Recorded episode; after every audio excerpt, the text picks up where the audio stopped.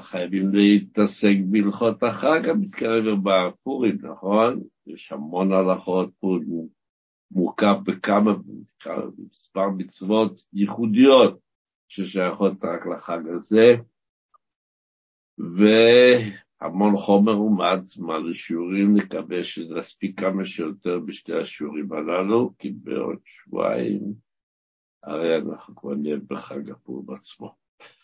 אז נתחיל בהלכות אה, שבת זכור, כן, בעוד, לא בשבת הזאת, בשבת שאחר כך יש את שבת זכור, שיש קריאת פרשת זכור שעשה לך עמלק וכו'. אז אה, חיוב סחירת אה, פריחת עמלק זה חיוב מן התורה, כתוב בתור זכור את אשר עשה עמלק. לכתחילה צריכה הקריאה הזאת להיעשות בקריאת התורה בציבור, וקבעו את הזמן הזה לשבת שלפני פורים. עכשיו, אם מישהו מסיבה כלשהי לא יכול היה להגיע לבית הכנסת בשבת זכור, יכול להשלים את הקריאה הזאת בפורים. בפורים עצמו גם קוראים את הפרשה של מלחמת עמלק, ומסתיים במילים של לזכור את ה... כן, ויבוא עמלק וירחם ברפידים, זה הקריאה של פורים, אז להגיע לבית הכנסת לפני המגילה, כן, קריאת התורה אחרי תפילת שחרית, ואז להקשיב היטב לקריאת התורה, ושם הוא ישמע כבר את האש זכירת עמלק, במידה ומסיבה כלשהי לא יכולה להגיע לבית הכנסת ברמת זכור. אה, מישהו בכלל מסיבה כלשהי, שתהיה רק מסיבה שמחה ומאושרת, אז יולדת בבית חדר לידה. בכלל לא יכולה להגיע לשמוע את זכור, אז בשבת זכור לקחת חומש ולקרוא מתוכו את הפרשה הזאת, פרשת, את הפסוקים הללו של שכירת בחיית עמלק, ומי שיודע, אז עדיף גם לעשות את זה בטעמי המקרא. נשים, מה עם נשים? גדולי הראשונים והאחרונים, חושבים שגם הנשים חייבות בזה, אבל מצד שני אומרים שבספר החינוך מופרש שהן לא חייבות, בגלל שהן לא יוצאות במלחמה. בקיצור, ההכרעה היא שלמרות שמן הדין אולי הן לא חייבות אבל מצווה יש בזה. ולכן אנחנו רואים באמת בעם ישראל, איך כתוב, אם לא נביאים הם בני נביאים הם, ותנאים והמוראים אמרו לתלמידיהם, פוק, חזי, מאי עמד בה. אתה לא יודע איך ההלכה, לך תסתכל בחוץ, תראה איך שנוהגים וכבר תראה, תבין את ה... איך צריך לדבר עליו. אז נשים מאוד מקפידות ומחמירות ומשתדלות לקום מוקדם ולהגיע לבית הכנסת, עושים כל מיני תרגילים איך בכל זאת. אבל צריך לדעת לעשות מיד ספר תורה במיוחד לקריאה הזו, שלא בהמשך לקריאת התורה, יש מקומות שמכריזים שבשעה שתיים בצהריים יהיה מניין מיוחד לנשים לשמוע קריאת בחיית המלך. האם מוצאים ספר תורה במיוחד? זה לא פשוט. בשעת הדחק שממש אין דרך אחרת, יש שמתירים, יש שמתירים, אני במקום אחר הערכתי בנושא הזה, אבל לכתחילה צריך שאנשים ישמעו את זה בהמשך לקריאת התורה, ואם באמת רוצים לעשות את זה באופן מודע, שיהיה גם אפשרות לאנשים להגיע וגם שלא יצטרכו להגיע בבוקר לתפילה, אז אפשר לעשות את זה במשך לקריאת התורה של מנחה. כידוע שבשבת גם במנחה יש קריאת התורה קצרה, של שלוש קרואים וכולי. אז כבר מוצאים את הספר תורה לקריאת התורה של תפילת מנחה, אפשר בהמשך לקרוא את הפרשה הזאת, לגלול את ספר התורה לאחורה וקדימה. כי בעצם, בעצם זה גם בקריאת התורה בשחרית, זה לא בהמשך ישיר לקריאת התורה, כבר מוצאים את ספר התורה, אז זה יכול להיות דרך טובה. זה גם בנוגע לילדים, זה בכלל הרבה יותר חמור, כי גם אלה שמתירים להוציא ספר תורה, במיוחד לקריאה הזאת לנשים, ואומרים כי סומכים על הפוסקים שסבורים שנשים גם חייבות. למרות שאמרנו קודם שזה לא ברור. אבל ילדים קטנים הם בטח לא חייבים, הקטן פטור, יש עניין של חינוך, אבל ילדים פטור. על להוציא ספר תורה במבצועים, כי רוצים שילדים קטנים ישמעו את פרשת זכור, זה לא, זה לא פשוט. לא רוצה להגיד אסור, אבל פשוט זה לא. ולכן, אם רוצים לעשות את זה בצורה נכונה, שיהיה גם מתאים על פעל אחר, להכריז שבשעה זה וזה יהיה קריאת פרשת זכור, ולקרץ את כל הילדים, אבל גם שיש שם עניין של גברים שהתפללו מנחה, ואז יוצאו את ספר התורה לקריאת התורה של מנחה, ובהמשך יכריזו ועכשיו הולכים לקרוא את פרשת זכור, זה נפלא. אז uh, אנחנו עוברים מהר מהר, אחרי שכבר אנחנו נסתדר בעזרת השם שבת זכור, מגיע המועד הנוסף בלוח העברי של תענית אסתר. יש תענית אסתר בערב פורים, זה פרזים, כמובן בי"ג באדר, יש את אה, תענית אסתר. מה פתאום מתענים בתענית הזאת, ולמה קוראים לה תענית אסתר? אנחנו תמיד משתדלים מאוד להתחבר ולומר את ההוראה הנפלאה שהרבי אומר בעניין, שבעצם התענית הזאת כתוב בכל הפוסקים שהיא לא קשורה לתענית שאסתר המלכה הורתה לעם ישראל להתענות, והיא טענתה גם כשלושה ימים לילה ויום, כי זה היה בסביבות חג הפסח כידוע, כתוב במגילה עצמה שזה היה בסביבות חג הפסח. אז זו הייתה תענית בגלל שכשיוצאים למלחמת מצווה, כשיוצאים למלחמה צריך להתענות כדי שיצליחו במלחמה. והמלחמה הזאת הייתה מלחמת מצווה, מלחמת חובה. אלא שהייתה פה בעיה מסוימת, מכיוון שמלחמת מצווה, מלחמת חובה, כתוב שיש צריכתם בחדרו וכלה מחופתה, אז כל עם ישראל היה במלחמה הזאת. מי נשאר בבעיה? ואלה שיוצאים למלחמה, כתוב ברמב"ם שאסור להם לצום, כי זה מחליש אותם ולא יצליחו בקרבות. אז היוצאים למלחמה לא צמים. מי הם יוצאים למלחמה? כל עם ישראל. נו, אז מי צם? הייתה אישה שהייתה בחצר המלכות של המלך אשוורוש, הייתה מלכה. היא כמובן לא יצאה למלחמה הזאת. היא הייתה היחידה שצמה, ולכן נקרא תענית, אסתר זה התענית שאסתר צמה בו.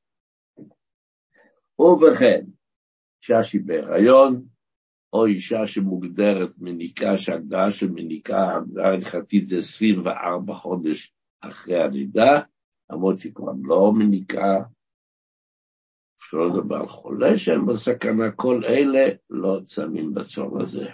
גם מי שמחמירים בשאר הצומות, צריכים לדעת שבצום הזה כתוב מפרש בפוסקים, וגם משנה ברורה, יש בשל אברום שבבוצ'אץ', ועוד פוסקים שהלכה למעשה שמישהי בהיריון, או שהיא ב-24 חודש אחרי הלידה, או שאדם חולה למרות שלא מחלה מסוכנת, חולה, יש לו חום, הסתננות וכיוצא בזה, לא צריכים לצום בצום הזה. אבל כותבים ש... אני מצטט את לשון הפוסקים, ומכל מקום ימעטו קצת באכילה ושתייה, לכלול את עצמם מהציבור. ובטח שלא לאכול מעדנים ודברי מתיקה, להסתפק באכילה שנדרשת כדי לשמור על הבריאות. חתם וכלה בישיבת ימי המשתה, זה זמן עונת חתונות עכשיו. במעריד תופסים חתונות, עוד מעט מגיע חודש ניסן, וזה כבר יגיע ימי הספירה. אז אנחנו, זה זמן שיש הרבה חתונות, ואז בהחלט החתם והכלה יוצא להם הרבה פעמים שבשבעת ימי המשתה שלהם נמצאים ב... תענית אסתר חלה בימי שבעת ימי המשתה. יש פחות דבר, פוסקים מה הם חייבים לצום, או לא חייבים לצום, אבל נוהגים להורות כדעת המקילים. המשנה, המשנה ברורה נוטה להקל בזה, יש ספרי שו"ת מאוד רציניים שמחמירים, וכף החי הביא פוסקים כאן, בקיצר, הלכה למעשה בדור החלוש שלנו, וכבר צמו ביום החופה, ואין כבר כוח לצום עוד הפעם, אנחנו נוהגים להורות להקל עם ישיבת ימי המשטח, אתה וכלה, צמו ביום החופה, שלא יצטרכו לצום בצום הזה. שטיפת הפה, כתוב בפוסקים נושאי כלי השולחן אור, שהסיבה שאסור לשטוף את הפה בצום, כפי שכתוב גם בספר המנהגים, כתוב שבכל בוקר לפני שאומרים בברכות השחר, לשטוף את הפה, חוץ מביתני ציבור, נכון? כתוב בשולחן ערוך. אבל כתוב שהטעם הוא מכיוון שחשש שמא יבלע. אז לכן כתוב בפוסקים שמי שמצטער מזה שהוא לא שולף את הפה, בדרך כלל אנשים שמצחצחים שיניים כל בוקר, זה מאוד מפריע, ודביקות וגם לפעמים הריח והחמיצות. בקיצור, לא נעים. אם אדם מצטער, מותר לו, אם מצטער כשהוא לא שוטף את הפה, אז מותר לו, אבל בתנאי שיכופף את הראש ולא בעין לגרון, וכשהוא שוטף, ב' כשהוא עושה את זה עם משחת שיניים או עם מי פה, ההיתר הוא עוד יותר טוב, למרות שזה נשמע... משחת שיניים פה זה כבר ממש, אני לא מרגיש שאני צער. לא, דווקא זה, כי כל הסיבה שמא אתה תבלע את המים, אבל כשהמים האלה מעורבבים במשחת שיניים, החשש של התבלע נוחת עד כמה מדרגות אחורה, ככה שזה עוד יותר מוסיף ביתר. חשוב להודיע, ואני מזכיר את זה כל שנה, בכלל, השיעורים האלה שבדיני המועדים פחות או יותר חוזרים על עצמם כל שנה, פה ושם יש הדגשים חדשים שמתחדשים מזמן לזמן. אבל אני, אנחנו נזכיר את הספר הזה מספר פעמים במהלך השיעור, זה הספר קו הישר. קו הישר נתפס בלי, בלי אין סוף פעמים, התפיסו את זה שוב ושוב, וזה תורגם לשפות המדוברות ביידיש, יש תרגומים לזה, ובדורות הקודמים זה היה ספר, ספר חובה. נשים לא למדו הרבה, אבל היו קוראות ביידיש, היו לומדות, קוראות את קו הישר. קו הישר נחשב למה שנקרא גורי האריזה, למרות שהוא היה תלמיד ישיר של הארי הקדוש, אבל דבריו נחשבים לדברי קבלה. והוא, יש לו מספר פרקים בספר שלו, בפרקים האחרונים, פרק 97, אה, פרק צדיק ז' והלאה, שהוא מדבר על סביבות חג הפורים. מאוד מעניין. אז הוא כותב בנוגע ליום הזה שתמיד תעשה דברים נפלאים, שעם ישראל בזמנים המיוחדים שלנו, שכל כך זקוקים לרחמי שמיים, מאוד חשוב להפנים את המילים שלו, ואני מצטט את לשון קודשו. יום תענית אסתר הוא מסוגל מאוד שיתקבלו תפילותינו. מאוד. בזכות מרדכי ואסתר. וכל מי שצריך רחמים, על איזה דבר שהוא צריך להתפלל. ייקח פנאי לעצמו ביום תענית אסתר, או תוך כדי, ייקח פנאי לעצמו, כלומר יקדיש זמן, ביומה תחילה מזמור כ"ב בית ספר תהילים, למנצח על איילת השחר, דרשו חז"ל, שזה איילת השחר זאת אסתר, זאת התפילה של אסתר המלכה שהתפללה כלי כלי למה עזבתני וכולי וכולי. ואחר כך ישפוך שיחו לפני השם. ישפוך את שיחו, ריבונו של עולם, צריך ישועה, עם ישראל צריך ישועה. ויבקש בקשתו, ויזכיר זכות מרדכי ואסתר שבזכותם יעתר לו הקדוש ברוך הוא ויפתח לו שערי רחמים, ותקובל תפילתו ברצון. עוד הוא כותב, יום תענית אסתר הוא יום של רצון ואהבה, ולכן מסוגל יום זה שיתקבלו בתפילות. מאוד מעניין. יום של רצון ואהבה. יפה. ובכן, אנחנו ממשיכים הלאה, אנחנו מתקרבים יותר לפורים, יש מצוות מחצית השקל, כן? בערב פורים, אז בכל המקומות חוץ מירושלים, זה יש קריאת המגילה בלילה, ערב פורים, אחרי תפילת, לפני תפילת מנחה, אחרי תפילת מנחה של, של, של, של, של ערב פורים, של תנית אסתר, אז נותנים את מחצית השקל, כפי שעוד מעט נדבר מה זה ואיך זה. בירושלים יש פה בעיה, כיוון שתענית אסתר זה לא ערב פורים שלנו. פורים של ירושלים זה יום מאוחר יותר. אז המשמעות לכאורה מספר המנהגים ועוד מקורות בכף החיים ועוד שזה קשור לצום. קשור לתענית, לכן גם בירושלים ייתנו תענית אסתר אחרי מנחה. מצד שני, יש כאלה שעושים את זה, כמו שזה קשור לקריאת המגילה, איכשהו, אני לא תפסתי בדיוק איך, אבל עובדה שכאשר אה, התפרסם בשעתו שהגאון רב שלמה זלמן אוירבך, שבאמת היה פוסק הדור, זכר צדיק לברכה, הוא, למרות שבבית הכנסת שהוא היה מתפלל בו בשער החסד, הוא אמר לשים את הקופות למחצית השקל גם בתענית אסתר, אבל הוא בעצמו נהג לתת את זה בליל קריאת המגילה, כלומר לפני תפילת הערבית בלילה של המחרת בירושלים. טוב, כל אחד שינהג כפי שנוהג, על כל פנים מה זה? מחצית השקל זה שלוש מטבעות שנקובות בערך של חצי. זה מעיקר הדין. כלומר, לא משנה אם זה חצי שקל או חצי יורו, לא יודע אם יש מטבע כזאת, אם יש... כן. אז לא בכל מטבע ולא בכל מדינה יש את המטבע בערך של חצי. גם פה בארץ היו שנים, שנים, שנים רבות שלא היה כזאת מטבע, היה מטבע של חצי. היה כך וכך פרוטות או כך וכך אגורות, לא היה חצי. כיום יש מטבע ישראלית שנקובה חצי שקל.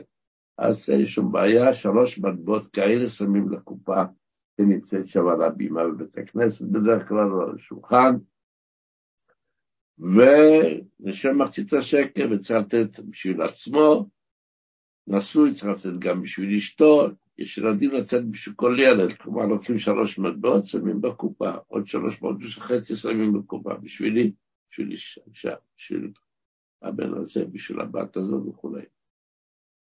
אם אין לנו כל כך הרבה חצאי שקלים, אין בעיה. אם יש בקופה שלוש מטבעות חצי שקל, אתה יכול לשים למשל שקל בקופה ולקנות מהקופה את שלוש המטבעות, לשים אותם. שוב לשים מטבע ולקנות את שלוש מאות ושוב לשים אותם בשביל האישה, בשביל הילדים, וככה לעשות את זה. יש עוד כל מיני שיטות במחצית השקע, וזאת השיטה המקובלת והמחויבת הלכתית. צריך לדעת שאת המטבעות האלה לא נותנים ממעשר גלד, כן?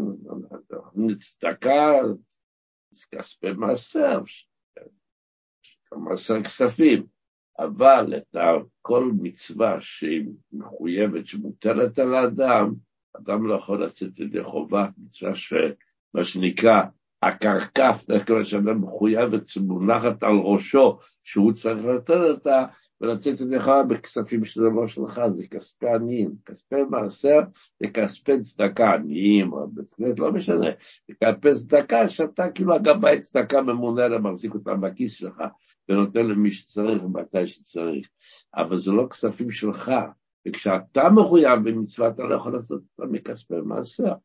אם אתה מחויב לתת שלוש מאות שקל, זה כספים שלך ולא מכספים. לאיזה מטרות מחצית השקל? בפוסקים כתוב, וגם לגבאי של בית הכנסת להוצאות, להוצאות בית הכנסת, בפוסקים אחרים כתוב גם כן תלמידי חכמים שהם נצרכים, וביסוד בשורש העבודה הוא כותב לתת, שנותנים אותה לאיזה אביון הגון. ידוע לי שהוא אני הגון, לתת, אוקיי. ובכן, אנחנו מתקרבים לפורים, אז כדאי לדעת, ושהרבי כותב בליקוטי שיחות חלק כ"א עמוד 490, אני מצטט, כשאישה המעוברת, אישה בהיריון, עושה בהכנות לפורים, או במצוות הפורים כראוי, הרי גם העובר עושה. כי העובר ירך עמו, ככה זה לשון תלמודית לגבי עניינים הלכתיים מסוימים, הוא בא ירח עמו, הוא בא כאילו איבר מסוים מאיברי האישה, כמו שהירח של הבן אדם, ירחו חלק מהגוף, כך גם העובר חיי הגוף, כשאישה מוגבלת עושה הכנות לפועל, אז גם העובר עושה. הנה ציטטנו כבר דברי הרבי, נתקדם לפורים עצמו, בגדי שבת, האם? ללבוש בגדי שבת בפורים. אז נוהגים ללבוש בגדי שבת ביום טף, ובקו הישר אני כבר שוב מזכירים את הספר הזה, בפרק צ"צ, פרק 99, הוא משבח במנהג הזה, אני אצטט את לשונו, הוא כותב ככה, במדינות פולין, כדי שהמנהג הזה לא היה כל כך באותן שנים, באותן תקופות לפני 300-400 שנה, לא היה כל כך מקובל, אז הוא מספר שבפולין ראיתי מנהג הגון. מה המנהג ההגון שהוא ראה בפולין? הם מלבישים והולכים לבית הכנסת בבגדי שבת ויום טוב. אז עכשיו, יש כאלה שבודדים, כיום, שבספר מנהגים כתוב שמנהג הרב, כלומר האדמו"ר הרבה, שהוא לובש בגדי שבת. אבל בדור, בדורות האחרונים, בעשרות השנים האחרונות, חסידים אימצו בכלל את כל המנהגים, גם כאלה שמנהגי הרב, ולכן ככה נוהגים כולם, בדרך כלל רובה דרובה, שהולכים בגדי שבת. עכשיו, דבר חשוב לעולם הגברים, גם מי שלא יכול לטבול במקווה בכל יום, כן, חסידים מקפידים על אלתר כותב בדקות התורה שיש שלוש הכנות לתפילה, זה לימוד החסידות, והדברים זה תפילה במקווה. אז חסידים משתדלים להגיע כל יום למקווה כשהם יכולים. אבל גם מי שלא יכול כיום להגיע למקווה, בערב פורים זה חשוב מאוד ללכת למקווה, כמו בערב שבת. וכאן הוא כותב שם בקו היושר, על כן חיוב גדול, ככה הוא קורא לזה, חיוב גדול עלינו לטהר את עצמנו במקווה קודם שנלך לבית הכנסת, כדי שיהיה טהור לקבל אור טהורה והשפעה טהורה. כפי שבהמשך עוד נצטט לשונות ממנו ומאוד בגדולי החסידות, איזה אורות נפלאים מושפעים עלינו בשעת קריאת המגילה. אז אומר משגע, שנשתלם, חיוב גדול הוא, ולתאר את עצמנו. ועל דרך זה מצאתי גם מיסוד בשורש העבודה, כפי שעשית, שלא, שלא מכיר את הספר, זה ספר מאוד מיוחד, מאוד מיוחד, חיבר אותך בגדולי הצדיקים, שהיה בתקופה בזמן הבעל שם טוב, המגיד במזיד, מסופר שהוא, בהקדמה כתוב שהוא הגיע למגיד ורצה להתקבל אצלו, ואמר לו שאתה, שהוא כבר קיבל את כל דרך החסידות, בעצמו בדרך עבודת השם שלו, כך שהוא לא צריך. בכל מקרה הוא כותב ככה, ביסוד לשון של העולם. מצאתי כתוב על רב חיים ויטל, חיים ויטל זה התלמיד המובהק של הארי הקדוש, שחיבר את כל כתבי הארי הקדוש, יש לנו זה כתבי האריזה שכתב רב חיים ויטל, שקודם מנחה זו, חצירת המנחה של טניסטסטר, היה טובל את עצמו במקווה טהרה בשביל קריאת המגילה לערב. ולכן גם אם בירושלים זה לא בתענית אסתר, אז בערב פור, כן?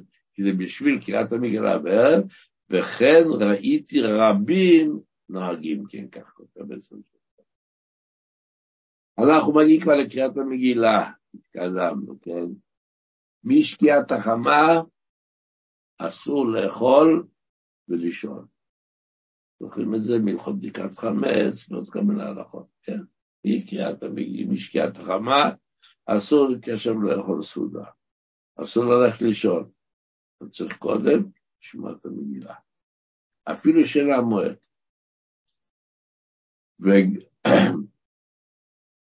אבל שתייה אז בלעדי מצוות הכוכבים מותר כל לשתות. חוץ ממשקה משקר, לא משקה ויין, כן? אבל עכשיו צריך לשמוע קצת המגילה. אז בלעדין, ברגע שתצא את הכוכבים, אתה יכול לקחת, לשתות כוס קפה וללכת לשמוע את המגילה. אבל. עם ישראל, כפי שאנחנו רואים בפועל בעולם, נהוג שמגיעים לבית הכנסת, מנחה, ערבית, וקריאת המגילה, ו... מתעצבנים קצת על הילדים שמרבים בלהכות את המן, כי אנחנו נורא רעבים, אבל זהו, ככה נוהגים, אבל למעשה, הלכתית, אם מישהו שואל, אני רוצה לשתות לפני כן, אין שום בעיה. ברגע שיצא את הכוכבים, מותר לשתות, וכשיש צורך גדול גם מותרת טעימה. מה זה טעימה? פירות, ירקות, דברים שהם ברכתם האחרונה ברון נפשות, נקרא טעימה. עכשיו, מה קורה עם מישהו שמרגיש שהוא לא יכול לשמוע מגילה, אם הוא לא ילך לישון קצת? נכון, כתוב שאסור, אבל מה אני אעשה? אני, אני ארדם בציקת המגילה, אז הפסדתי הכל. אז מותר רק אם ישים שומר, מישהו שיזכיר לו, שיעיר אותו, שלא יפסיד את ציקת המגילה. עכשיו, כל זה אמור גם בבוקר. קמנו בבוקר, חל עלינו חובת קריאת המגילה של הבוקר, ולכן גם מי שמהדרים לאכול מזונות כל בבוקר לפני התפילה, צריך לדעת סטופ. אתה צריך לשמוע מגילה, היום זה לא יום רגיל, אתה לא מדובר כאן לאכול לפני התפילה. שעל זה הסתדרת עם הפסקים, הפוסקים וכולי. ואין כאן מקום להעריר בזה. אבל, בסדר, אבל כשמגיע ליום הזה, אתה אל תאכל בזה. שתי, שתי, שתי כוסות קפה אפילו, ללך לבית הכנסת, גם התפללת כבר שחרית, כך שאין לך בעיה לשתות, לאכול לפני התפילה, אבל אתה לפני קריאת המגילה, זה מה שרובץ עליך החוב. וכל עוד לא שמעת את המגילה, אסור לך לשבת ולאכול סעודות, או לאכול בני מזונות יותר מהשיעור. ובכן, זמנה של קריאת המגילה כל הלילה עד עלות השחר. קורה בהחלט בחורים שיוצאים לעסוק בכל מיני מבצועים ולקרוא מילים. מגיעים מהבעיה, מגיעים, זוכר בחורים, מגיעים מסיני, מכל מיני מקומות, מגיעים באחד בלילה.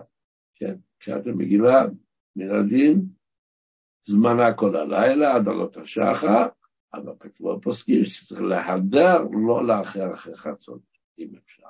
אבל אם זה קרה, עד עלות השחר.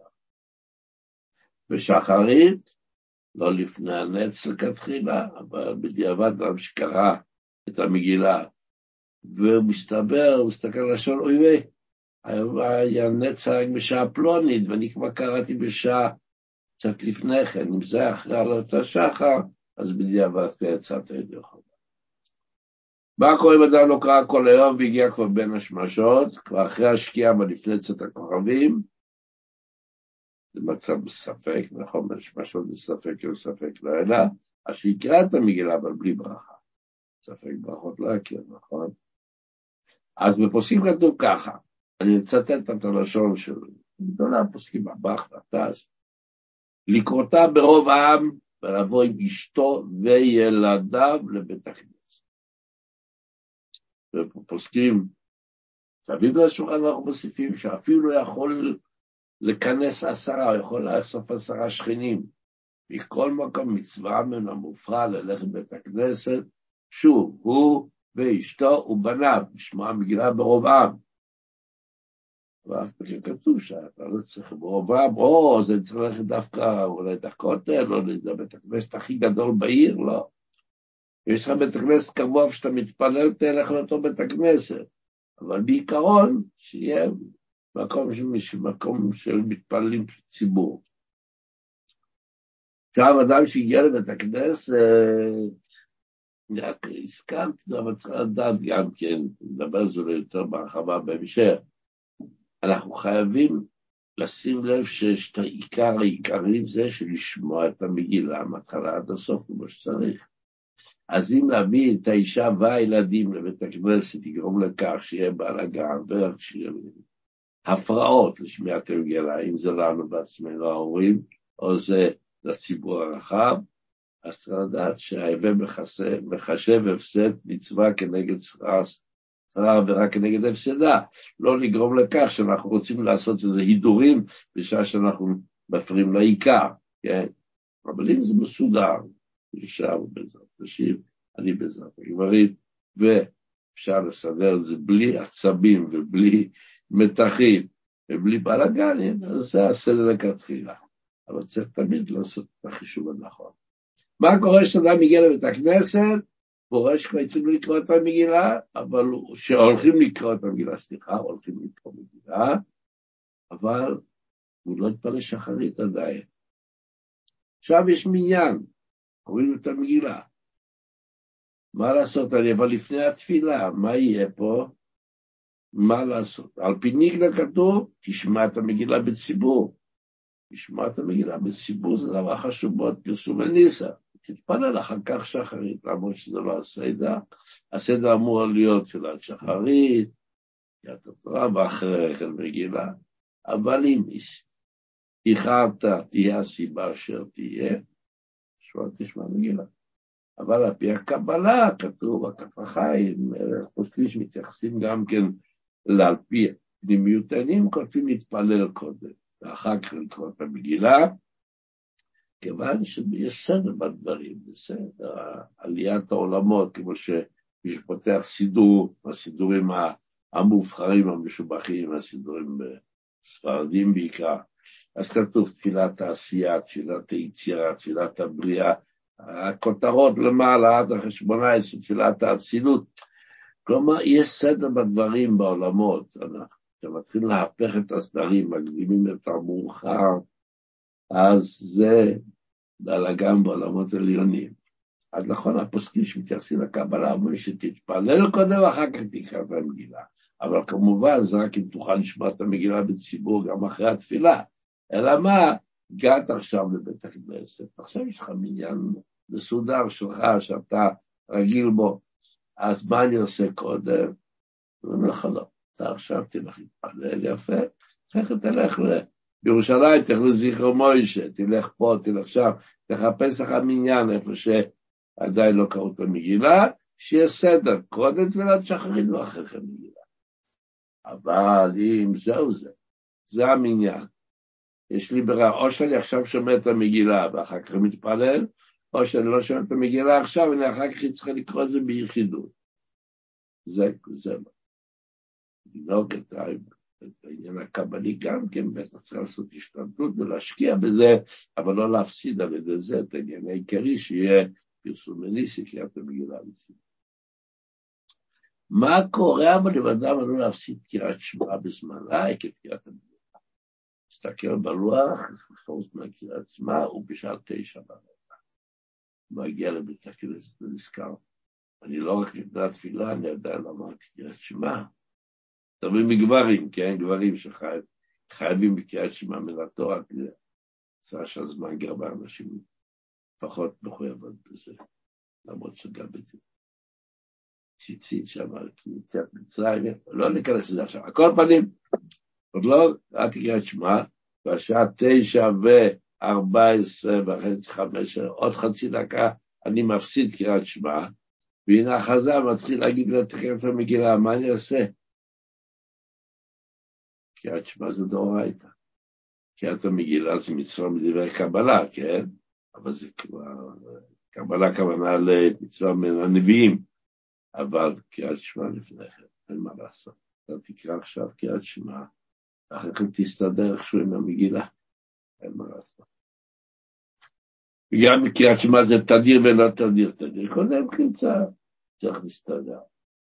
מה קורה עכשיו להפך, אדם לא קרא את המגילה עד סוף היום, ודאי לא יתפלל מנחה.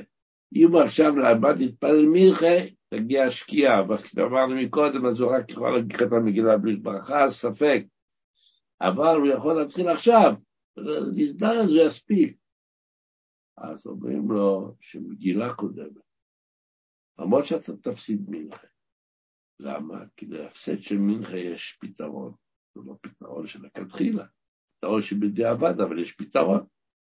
כן, למדנו לנו שיעור ארוך פה בעניין הזה עם כל, הפרטים, שאדם שהפסיד תפילה, התפילה הבאה אחריה מתפלל פעמיים שמונה עשרה, במקרה שלנו הפסדת מנחה בגלל שהיית צריך לקרוא את המגילה בזמן הזה, עכשיו הזמן שכבר אסור להתפלל מנחה, אבל בתפילת הרביעי, ב-18 עד ה-18 הראשון, תתפלל בשביל התפילה החיובית הנוכחית של תפילת הרביעי, כן? ולא תישאר בזה, אתה סיימת, תגיד כמה פסוקים ותחזור להתפלל עוד פעם שמונה עשרה, השלמה והחזר של תפילת מנחה שהפסדת. מה שיגיד למגילה, אין, אין פתרון. אז לכן אומרים, תשמע, נכון תדיר ולשם תדיר תדיר קודם, אולי להתפלל מנחה קודם, אבל מה לעשות, שבהתפלל מנחה ואפסיד קריאת המגילה, הפסדתי אותה לשנה הבאה, אין מה לעשות. אבל תפילת מנחה יש לה תיקון. במצב כזה, קוראים את המגילה ומתפללים ערבית שתיים. נשים, אנחנו בשיעור שיסודו במוסד אורח חייו המצוין והנפלא, שהוא בעצם, בעצם שיעורי תורה וחסידות לנשים, אז חשוב מאוד להדגיש, נשים חייבות בכל מצוות הפורים, כן? שאף הם היו באותו הנס, אם זה בגלל שאסתר המלכה הייתה המחוללת העיקרית בנס, אם זה בגלל שהגזרה שנגזרה על תו ונשים, כפי שכתוב בתפילת על הניסים, להשמיד, להרוג ולאבד חס ושלום תו ונשים ביום אחד, אז כשניצלו מהגזרה הזאת ותקנו את המצוות המיוחדות ליום הזה, אז כמובן לכל מי שניצל מהגזרות הללו, חל עליו חובת המצוות שהוא תקנו בגלל זה. ולכן, אז נשים גם כחייבות בכל מצוות היום הזה. כלומר, כל אישה חייבת בקריאת המגילה, בשלח בנות, מטלות לביונים בסעודת הפורים.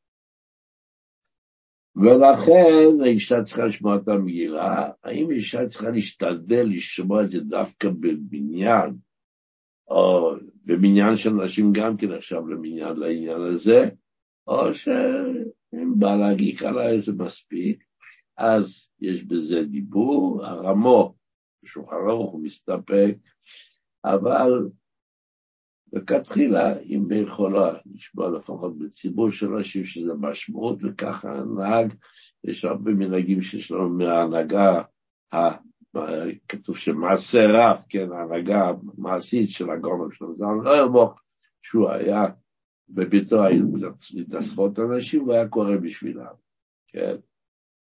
אבל אה, היא אישה לא חייבת, הוא כותב ככה, של זלמן בחורה, שאין אישה צריכה להדר לשמוע קריאת המגילה בציבור של נשים, אבל יש בזה עניין, היא רוצה ויכולה, אה, ויש מצב כזה בלי מאמצים מיוחדים, זה חשוב, וככה היה בביתו נהוג המנהג. עוד נדבר על אנשים, איך הם נהוגים בברכת המגילה וכולי בהמשך. בנוגע לקטנים שהגיעו לחינוך, צריך לדעת, וזה משום מה, ברוב שאנחנו לחוצים כדי שנשמע את המגילה כל כך טוב, אז אומרים לילדים, לכו תסתובבו, תשתובבו, העיקר תנו, תנו מנוחה, תנו לנו להסתדר. אז זה לא נכון, שהאבא מחויב בחינוך הילדים שלו. זה לא רק להביא אותו לבית הכנסת ושהוא יפוצץ קפצונים איפשהו באיזשהו פינה. פירושו של דבר להביא אותו לשמוע את קריאת המגילה, לשמוע את הברכות, לענות אמן, להסתכל בתוך חומש או סידור או איפה שם את נוסח, את המגילה, מילה במילה. אז זהו חשוב מאוד לשים לב לזה. עכשיו בנוגע לקריאה עצמה, צריכים לכוון, הן הקורא והן השומעים, לכוון, לצאת את חובה בקריאה ובברכות, כן? הבעל קורא, שצריך לכוון ואומר את הברכות, להוציא את הציבור ידי חובה, והציבור מכוון לצאת ידי חובה. יש בתי כנסות מסודרים, דופק הגבאי ומכריז שכולם יכוונו לצאת ידי חובה וכו' לענות אמן. הרב הייתה לו הנהגה מעניינת שהוא להג בעצמו גם כן לברך בלחש, ולהקדים לסיים לפני שהחזן מגיע לסיום ולענות אמן על ברכת החזן. על כל פנים, זה בנוגע לזה. עכשיו, אישה לא מוציאה גבר, שעת התחלה גדולה, כשאין שום גבר שמוכן לבוא לקראתם מגלה ויש אבא זקן בבית והוא חייב לשמוע בין אף אחד גבר שמוכן לבוא, ורק הבת או האישה, אז אישה תקרא לו, אבל לכתחילה צריך מאוד לא להגיע למצב כזה. אישה לא מוציאה גבר, אישה להוציא נשים מן הדין יכולה, והברכה זה היא לשמוע מגילה, לא על מקרא מגילה כמו שהנוסח בסידורים.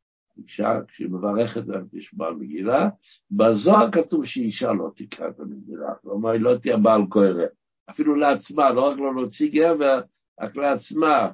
אם אין מי שיקרא לה, יש לה מגילה כשרה והיא רוצה לקרוא מתוכו, אישה וכתפילה לא תקרא, ככה כתוב בזוהר על פי פנימיות העניינים. וקוראים המילה לנשים, אז ככה, האישה, לכתחילה, יש ציבור נשים שלא שם את המגילה, והגבר לא יוצא פה ידי חובה, הוא שמע בית הכנסת, או ישמע בית הכנסת, אז אישה, אחת הנשים, תברך ותוציא ידי חובה את הציבור. ככה נהוג הגאון הזמן חבר'ה גולדבק, זכר גאון צדיק לברכה, מעיד שהשוור שלו, חמיב, היה הגאון שם זמן אוירבוך, נהג שהוא קרא בפני ציבור של נשים, הרבנית ברכה להוציא את כל ציבור הנשים, מה שגידשנו, סתם ציוונו לשמוע מגילה או לשמוע מקרא מגילה, יש בזה שתי נוסחאות, ולא כנס רגיל על מקרא מגילה, ויוציא את כל הנשים מדחורי הברכות, והוא, אבשלום זלמן עצמו, הוא קרא את המגילה בשביל כל הציבור. בנוגע לברכה בסוף המגילה, בחתרה ותרבנו, אז יש בזה דעות, אבל אנחנו במנהגנו מברכים גם בציבור של נשים, אז האישה, אותה רבנית, אותה אישה, היא מברכת גם את הברכה סיום קריאת המגילה, והנשים עונות אמן, ויוצאות ידי חובה. בשיעור הבא בעזרת השם, עם משיח צדקנו, לדבר על דיני קריאת המגילה עצמה, המון המון הערכות חשובות, ובעזרת השם אולי גם נצליח לדבר על משלוח מנות בתורות לאביונים. כל טוב, יום טוב, ומשנכנס אדם הרבים בשמחה, שיהיה את כל הסיבות לשמחה, הסיבות אמיתיות, בכל המצטרך.